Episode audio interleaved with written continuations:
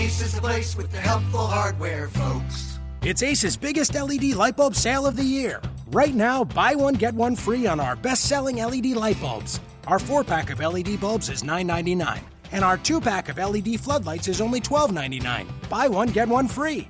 There's no limit on how much you can save, so stock up now. Hurry in. Buy one, get one free on long lasting 10 year LED bulbs now through Monday, only at your neighborhood Ace. See participating stores for details. You are Locked On Kings, your daily podcast on the Sacramento Kings. Part of the Locked On Podcast Network. Your team every day.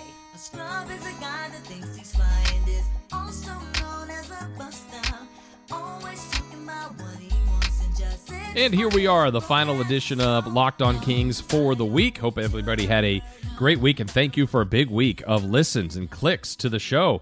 One of our biggest weeks yet. So, draft coverage has gone well. A lot of good feedback, and I do thank you guys for you listening, probably telling a few others out there to listen. So, keep it up. Let more people know we continue to grow on a day by day basis. Today on the podcast, of course, it's Friday, so we got the Friday mailbag and more draft coverage. We're going to check in with Gary Parrish college basketball columnist and analyst for CBS Sports. He does his own mock draft as well. Gary will be joining us to talk about the aspects of what the Kings might do at 5 and 10 and some draft gems to find. We'll do all that with Gary coming up. We're going to start out with the Friday mailbag here, one of my favorite segments of the week. And if you didn't get in this week and want to do it another time, jason.ross at cbsradio.com or on Twitter at jasonross. 1140. Let's start out with one of those questions from Twitter. David's always a regular, and I appreciate him.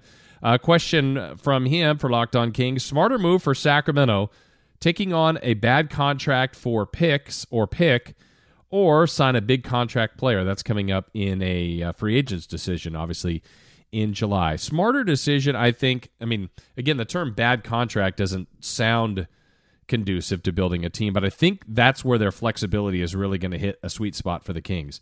Yes, I think they're going to have the free agent money that they could throw at some players, but I'm not totally thrilled with overpaying guys that you're not 100% certain would work. And if those contracts are three and four years, that gets you in a little bit of trouble in some hefty contracts. So, could you take on a large contract of a player that's on a team that you might like already, but that team's willing to move him? We've used Mo Harkless as an example a couple of times from Portland. Still young. He would fit what they're trying to do. He could play three, he could play four. Two years left on a deal, I think it is well, that that's not too damaging. Things like that. Um, I say it's more conducive and better off for this team to be able to take a financial hit from someone else's contract that maybe has already paid a player for a year or two, and someone you like, and it may not cost you as much as opposed to just trying to sign someone in the free agency. So, to answer your question, David, I think the, the smarter move is to go after someone that you like that's already on a team that's got an existing contract that's not just totally out of whack. All right, next is from Zachary. Zachary says, Hey, Jason, love the show. It's always a reliably great listen. My question is about Bogdan Bogdanovich. It sounds like there's some cautious optimism about him coming over to the Kings this upcoming season, but still some doubt. Is there a time frame or specific date on which he must make his decision? I'd really like to see what he can do. Thanks. That's from Zach. Uh, time frame, no. There's not a, a certain date that he has to make a decision or the Kings have to make a decision. He's still technically – under the Kings umbrella. Now they have to sign him to a deal. That's that's where the interesting part of this. Had done a little bit of digging. I know James Ham talked about it the other day about what might happen um, and what they could do there. But I, I, would say this, as far as looking at what the Kings might do there, I, I think he's a guy that about 75 to 80 percent sure. I think he's going to come over. I mean, not 100 percent, but I think there's a, a decent opportunity, and I think he's going to be anywhere between that seven, eight, 10 million range to come over to the Sacramento Kings, million per year. So um, I, I, would think that he's coming, not guaranteed, but more likely that he's coming than not. That would be my answer to you, Zachary. And thank you for your feedback on uh, the email. And the last one for our Locked On Kings mailbag this week is from Steve. And Steve, again, another regular and, and just faithful for our Locked On Kings mailbag. So thank you for that. Hi, Jay Ross. First off, great two part show with Bob Gerald. Yeah, that one got a lot of hits, a lot of clicks. Bobby did a great job. And he really knows his stuff. And I, and again, I'm going to go back to what I said on the podcast. I didn't want to have the cliffhanger, but Bobby and I were just going. And next thing I know, we're over an hour. And I thought, well, I don't know if you guys will listen to the full hour. So I broke it up into two. And and obviously, if you waited a day or if you didn't have to listen then, you could consume it straight through for an hour. So I didn't do it to be cruel in any way, shape, or form. I just thought it might be an easier half hour listen and roughly a half hour listen. So, but thank you. First off, great two part show with Bob Gerald. Okay, now onto the complaining. I can't stand it when people compare athletes or teams between eras. I'm really looking forward. I'm really not looking forward to the best team ever. Those narratives after the Warriors sweep the Cavs Friday, every era is different in every sport. I mean, hand checking isn't even allowed anymore. Flailing three point fouls are designed play now. How could any objective sports fan compare any team from this era to any great team of the past? Not saying one is better than another, but to say it's a level playing field to compare on seems short sighted to me. Do you have any thoughts on this?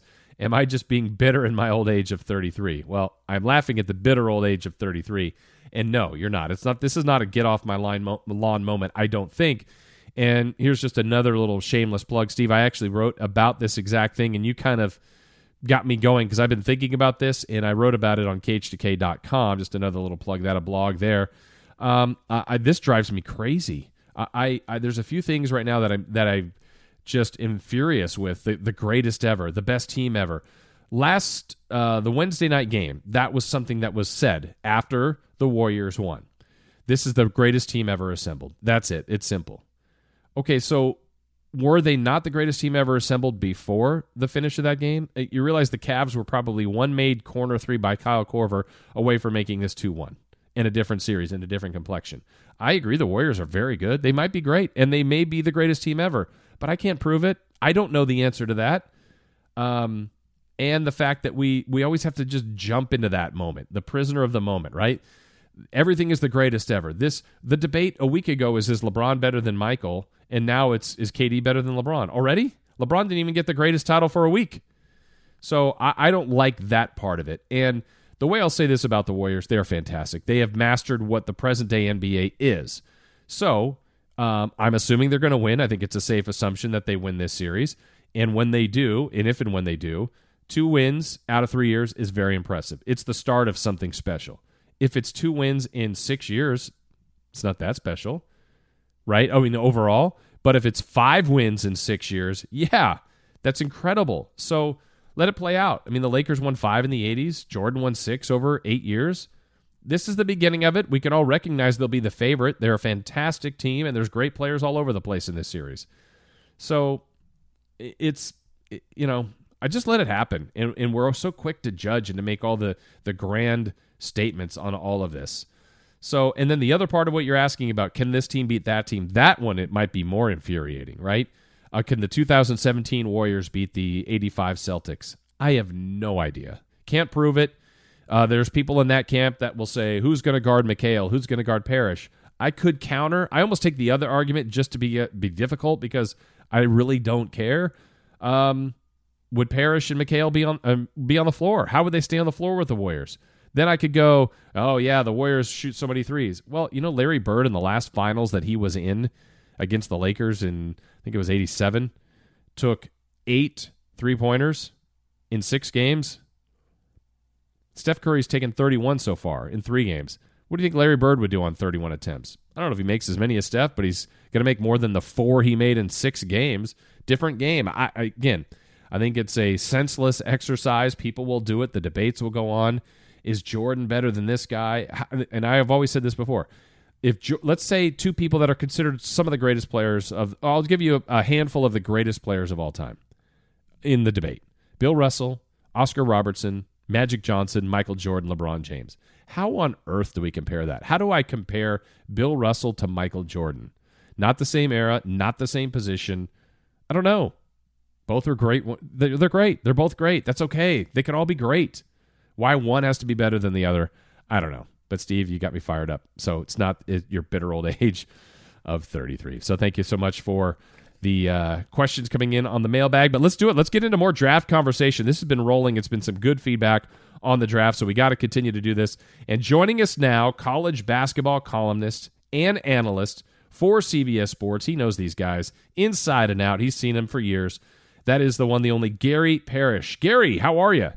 everything's good in my world. You okay? I'm good too. Yeah, I think uh, it, I can actually say that Sacramento Kings fans are optimistic. It's been over a decade that this team has been in uh, just a rut, but with a pick at five, a pick at ten, and what seems to be a good draft, people are optimistic. Would you agree on that general statement that this is a loaded draft?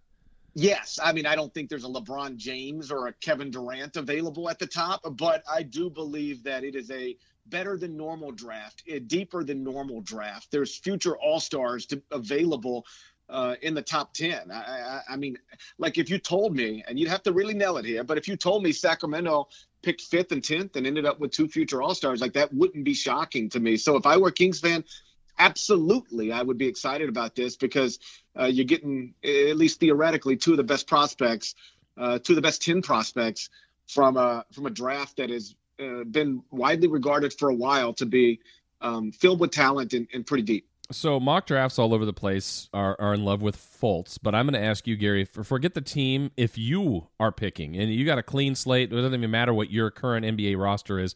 If you are picking, evaluating this entire class, who are you picking at one? It is Markelle Fultz, and I'm glad you set it up the way you did because that's the way I actually look at the number one pick in any draft. I would never, ever take into consideration my roster or my perceived needs. I mean, you just end up making a mistake there. Um, most famously, you know, when Portland passes on, you know, a, a, a guy coming out of North Carolina named Michael Jordan. Mm-hmm. Why did they do that? Well, because they already had Clyde Drexler. If you got Clyde Drexler, why do you need Michael Jordan? Well, like you know, the, the answer is simple because he might be the greatest player of all time. right. That that's why you take Michael Jordan. And so I just think you you every not every but often fans and sometimes even basketball writers, and I, I suppose sometimes even front office executives, they look at their roster and they say, what do we need? You know, okay, we're picking at the top of this draft or near the top of this draft. What do we need?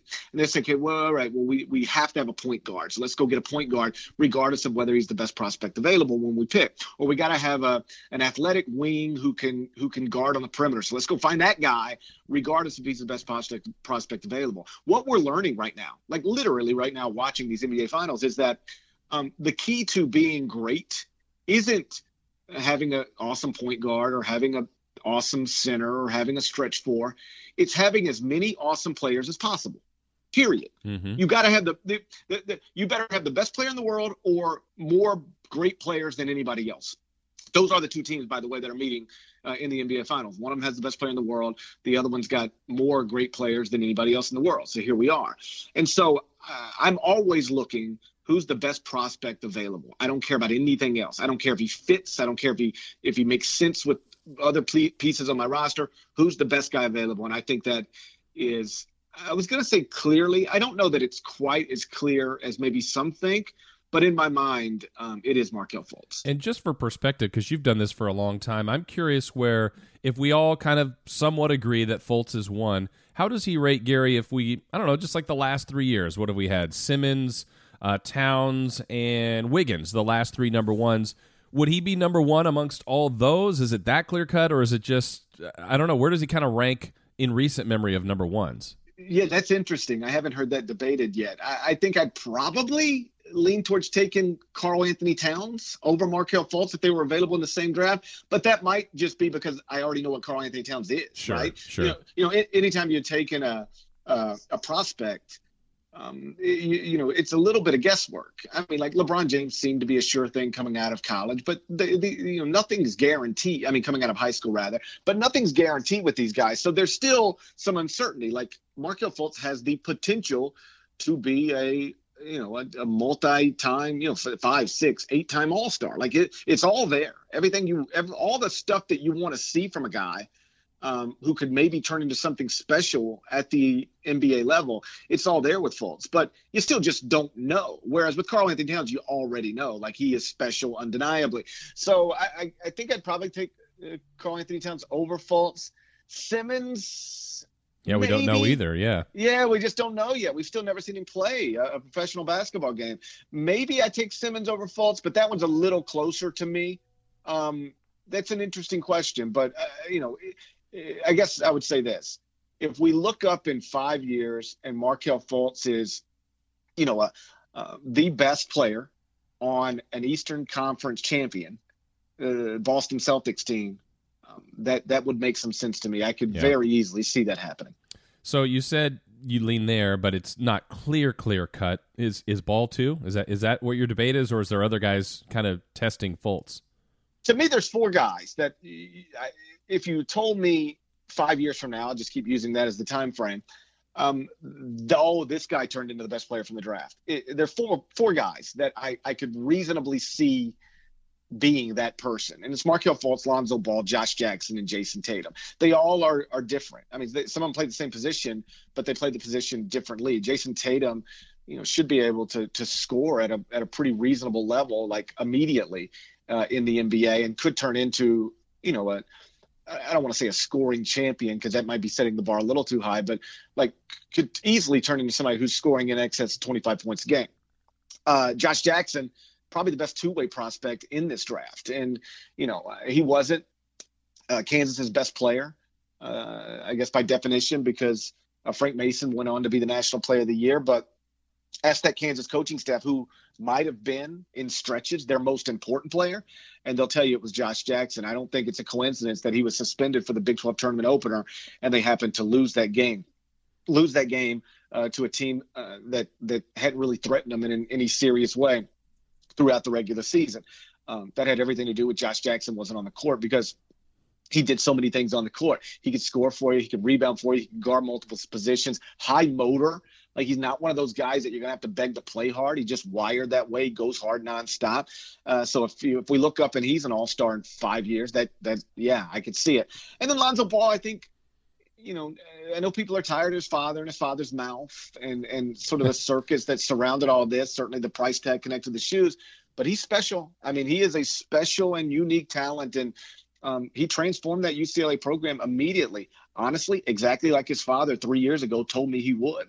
You know, I was the first person to ever write a national story about the Ball family. Hmm. I met him out in Vegas and it was just I, I, I had a very surface understanding of what was happening here, but really all I saw was kid going to UCLA, playing with his two brothers, uh, husband and wife, mixed race couple, coaching the AAU team, not taking shoe company money, this is interesting to me. I never met LeVar Ball at the time, but I was just interested in the in the the, the basics of the story. Then I go meet LeVar Ball, and I'm like, whoa, whoa! I never heard anybody talk like this. Like he's amazing. All the stuff you're hearing him say over the past six months and stuff he was telling me three years ago, and I remember it vividly. One of the things he told me three years ago was um, Lonzo's going to go to UCLA be one and done, but in that one year, turn UCLA into a national championship contender. And I'm like, well, UCLA's not very good right now. And who's going to be there with them? And he said, doesn't matter who's there with them. There'll be good enough players there with them, and then he'll make them great. And that is what he did. 15 and 17 the year before he arrived, arrived and, you know, a, a consensus top 10 team this past year, one that,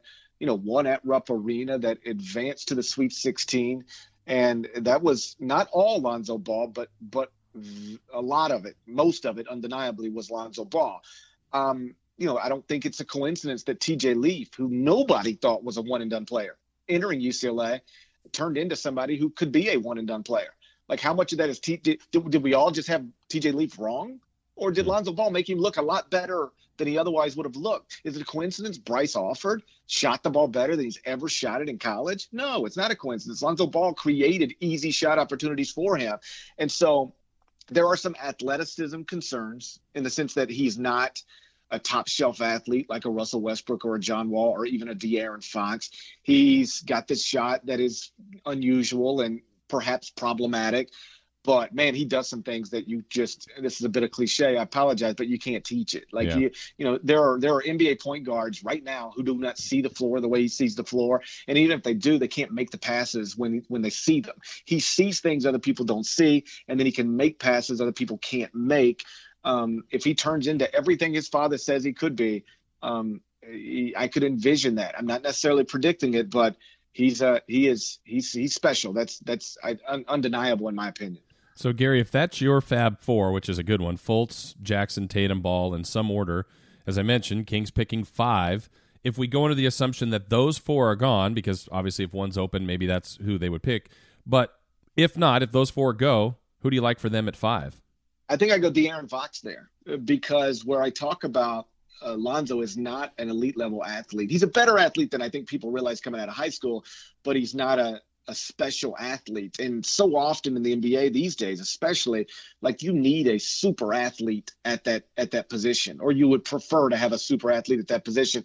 And De'Aaron Fox is a is a top shelf athlete. And if you didn't see it throughout the regular season, you certainly saw it in the Sweet 16 of the NCAA tournament when they played uh, UCLA at FedEx Forum in Memphis, and he just tore Lonzo Ball up. I mean, just absolutely. Lonzo couldn't stay between him and the rim. And obviously, it won't be that simple for him in the NBA, but like he gets up and down the court the way you want uh, your point guard in in this modern era of, of professional basketball to get up and down the court. The jump shot is an obvious concern. I mean, he shot a terrible percentage from three, but I don't think he's. Uh, you know, sometimes there's a difference between being a bad shooter and just being somebody who had a bad shooting percentage. I remember talking about this at, uh, as it related to Bradley Beal coming out of Florida.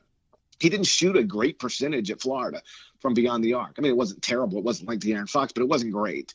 And I just remember having NBA people tell me um, he, he, he he missed a lot of shots in what is relatively speaking a small sample size, like 35 games. Mm-hmm. Um, but he's not a bad shooter. He's a he's a guy with a bad shooting percentage, but not a bad shooter. You watch him shoot, and everything's there. I'm not pretending that De'Aaron Fox is going to be a great three point shooter, but I, I've heard in in workouts with teams that he's uh, alleviated some of those concerns. Like they think if the shot's broken, they can fix it. They don't believe he's going to be an 18% three point shooter at the NBA level. Plus, that is the one thing you can teach and get better at. Historically, uh, there's countless guys who have gotten into the NBA and become who who weren't great three point shooters or even good three point shooters in college and get to the NBA and become really good, reliable uh, perimeter shooters. Uh, Kawhi Leonard is an example of that. So if the only concern really I've got about De'Aaron Fox is is a jump shot because the the the ball handling, the passing, the unselfishness, the speed, athleticism, quickness, it's all there. Uh, I like him at five, and also um, I'm sure Sacramento. I don't know if they've already had him in, but but if not, they will at some point. And what they'll be blown away by him. Yeah. I mean, just an unbelievable personality, um, really uh, thoughtful, um, intelligent young man. Like you know, I, remember actually having the same opinion about Karl-Anthony Towns a few years ago. The first time I sat down with him, you know, he's like an 18 year old, uh, maybe even a 17 year old at the time.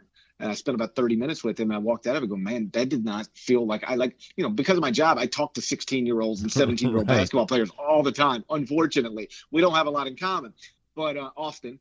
But with Karl-Anthony Towns, I was like, man, he doesn't. That, that, felt like I was talking to an adult. He, yeah. he didn't sound like a 17 year old. And De'Aaron Fox is going to come across the same way. You're gonna you know, if there's a if there's if it's possible to to win people over in in the interview process, like at dinner, um, and I believe it is, um, he's going to be able to do that for for if, if it's not Sacramento's franchise, it'll yeah. be somebody else's. Yeah, he and he has been in by the way, and I know they are okay. enamored with him. And um, you know, you already mentioned kind of earlier that there is a shot that the Kings could find a second All Star, even potentially at ten. That's also an important pick. What are what are some of the candidates you think might be in that range, that would be a good complement, especially if they land Fox at five.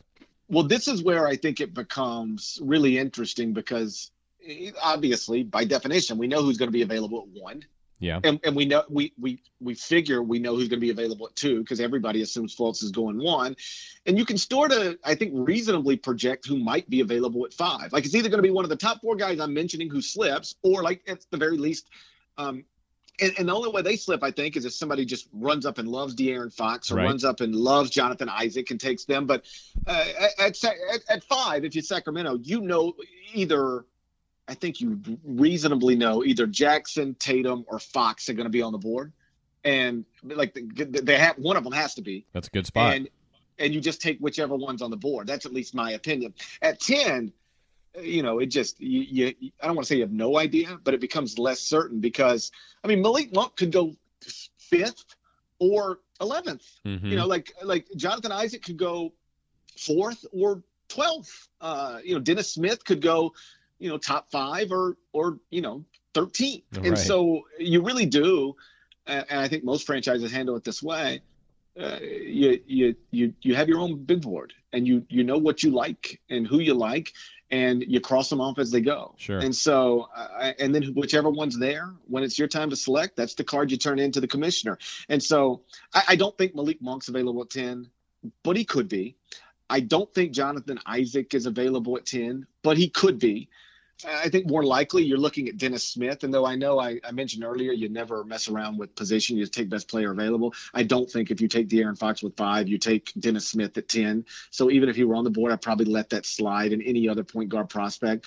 Uh, Justin Jackson's the guy in my my draft that I have going 10 to Sacramento. Mm. And, um, you know, I, I, think he makes a, a, a lot of sense. Um, you know, he's somebody who has great size for his position um, became a really good three point shooter this year at North Carolina.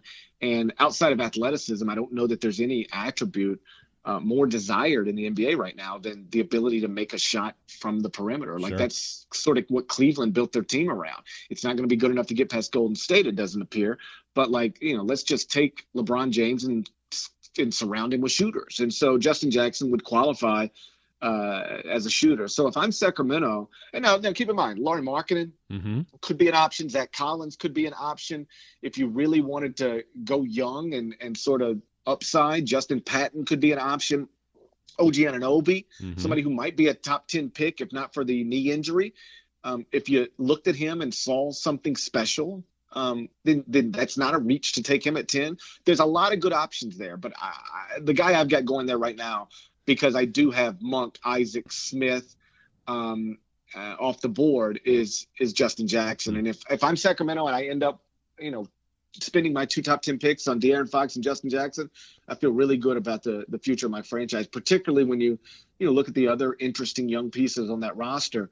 Um, I think uh, among them, Skal Labissiere, who is mm-hmm. somebody um, I'm very familiar with because I I don't mean to keep saying this as if I'm bragging because it's nothing to brag about. I, I, just happened to um, I wrote the first story about Skal as well. You know, he and I lived about 15 minutes from each other once he moved to the Memphis area, and uh, I've known him since he was you know 15, 16 years old, and um, I, I, know you've been around him. Just sure. such an impressive, kind. Um, you know, sweet young guy, and I think he's got a bright future. What you're finding out with him, um, uh, is something that I thought would be true when he even was struggling at Kentucky, which is um, that he was misused at Kentucky. You know, John Calipari, for all his greatness, um, likes his bigs to be big. He wants his bigs to be big, and Skal was never comfortable with that. He needs to float around a little bit and be a face-up four. And um, I think Dave Joerger gave him an opportunity to do some of that, particularly late in the season. And you saw all the stuff that made people think once upon a time he could maybe have been the number one pick in the 2016 NBA draft. So you go young core of Justin Jackson, De'Aaron Fox, Skal and whatever other pieces you prefer. Um, I, you know, you, you, there is something to start to get excited about there in Sacramento. Yeah, and you're so dead on, uh, Gary, about Skal. Just genuine, just a genuine good person, good human being, and Kings fans love the ceiling of what he could be. And you know, one thing I wanted to ask you because you, you touched on uh, Zach Collins. I heard you mention Justin Patton. I'm thinking about Jarrett Allen. I don't know, Swanigan, all these bigs. Traditionally in the draft, bigs go early. And so is this group properly rated, or is it a situation where, hey, we're now in the NBA where, you know, look at the finals where Draymond and Kevin Durant are playing center. Are these guys victim of of I don't want to say small ball, but the centers kind of being becoming obsolete, or are they actually properly rated in this draft? Well, it's interesting because what you used to think you would want almost more than anything else to start an NBA franchise is like a dominant center, shot blocking center, you know, a Shaquille O'Neal, uh, um, an Alonzo Mourning, uh, even a Greg Oden.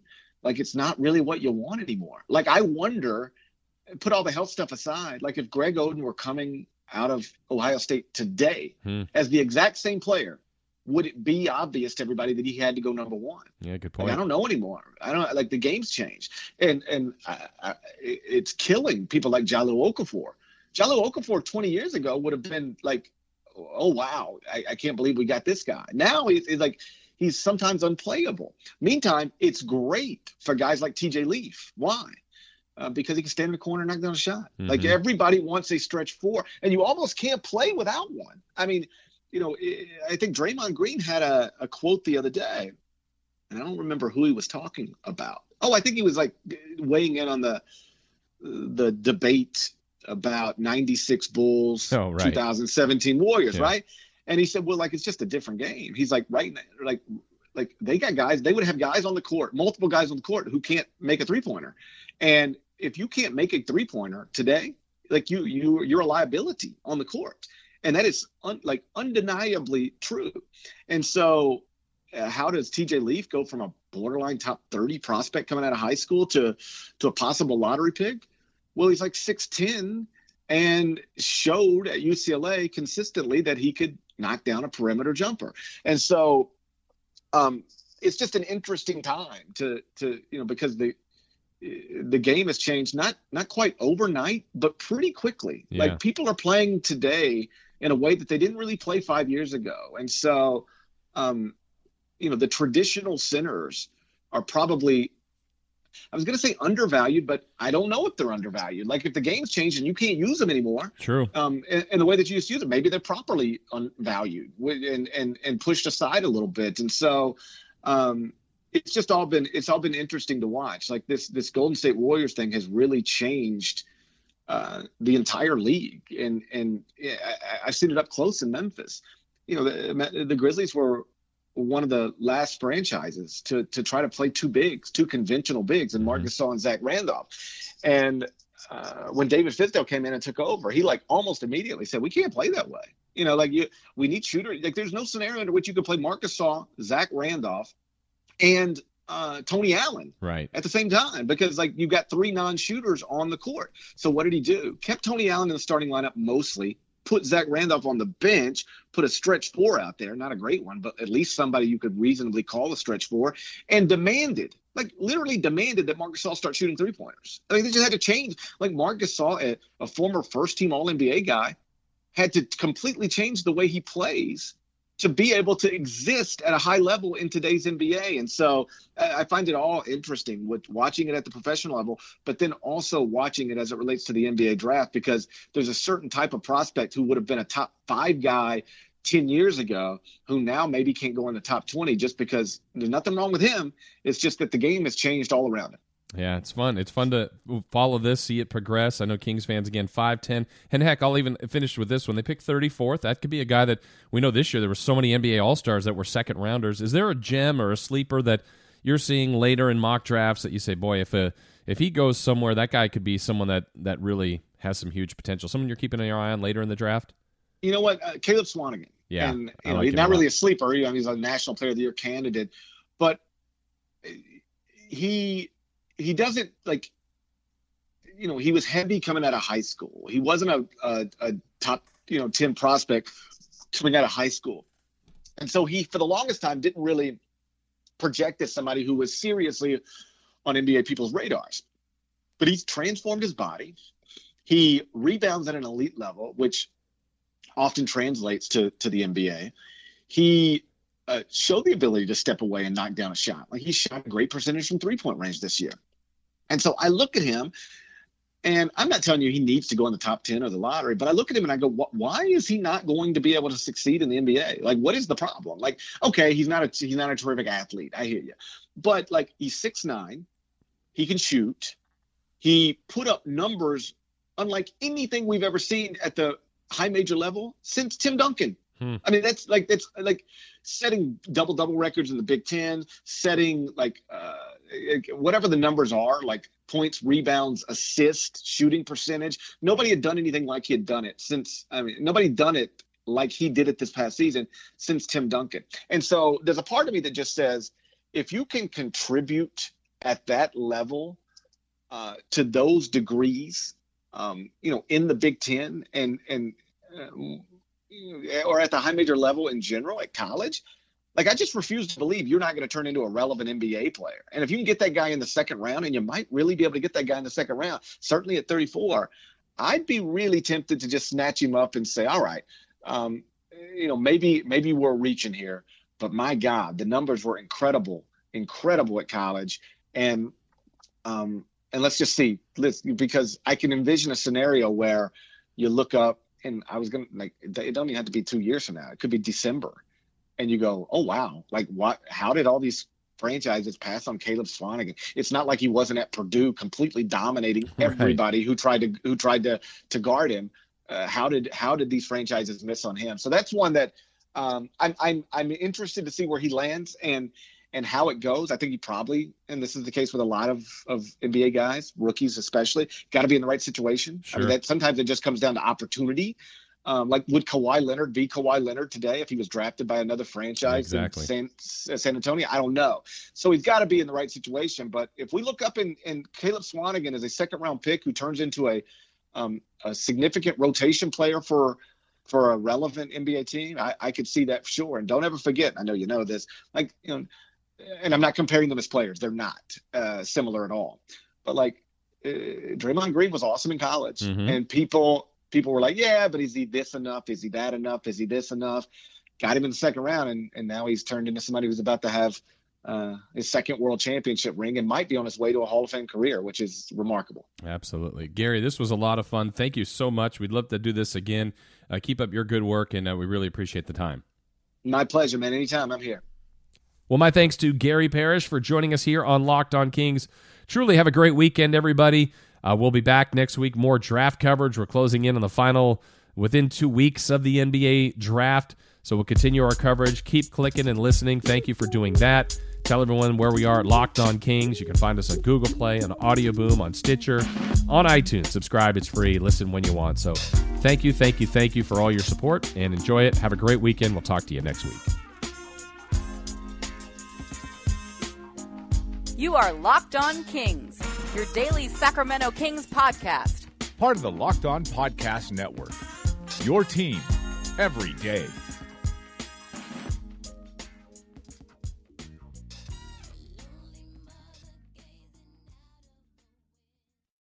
Ace is the place with the helpful hardware, folks. It's Ace's biggest LED light bulb sale of the year. Right now, buy one, get one free on our best selling LED light bulbs. Our four pack of LED bulbs is $9.99, and our two pack of LED floodlights is only $12.99. Buy one, get one free. There's no limit on how much you can save, so stock up now. Hurry in. Buy one, get one free on long lasting 10 year LED bulbs now through Monday, only at your neighborhood Ace. See participating stores for details.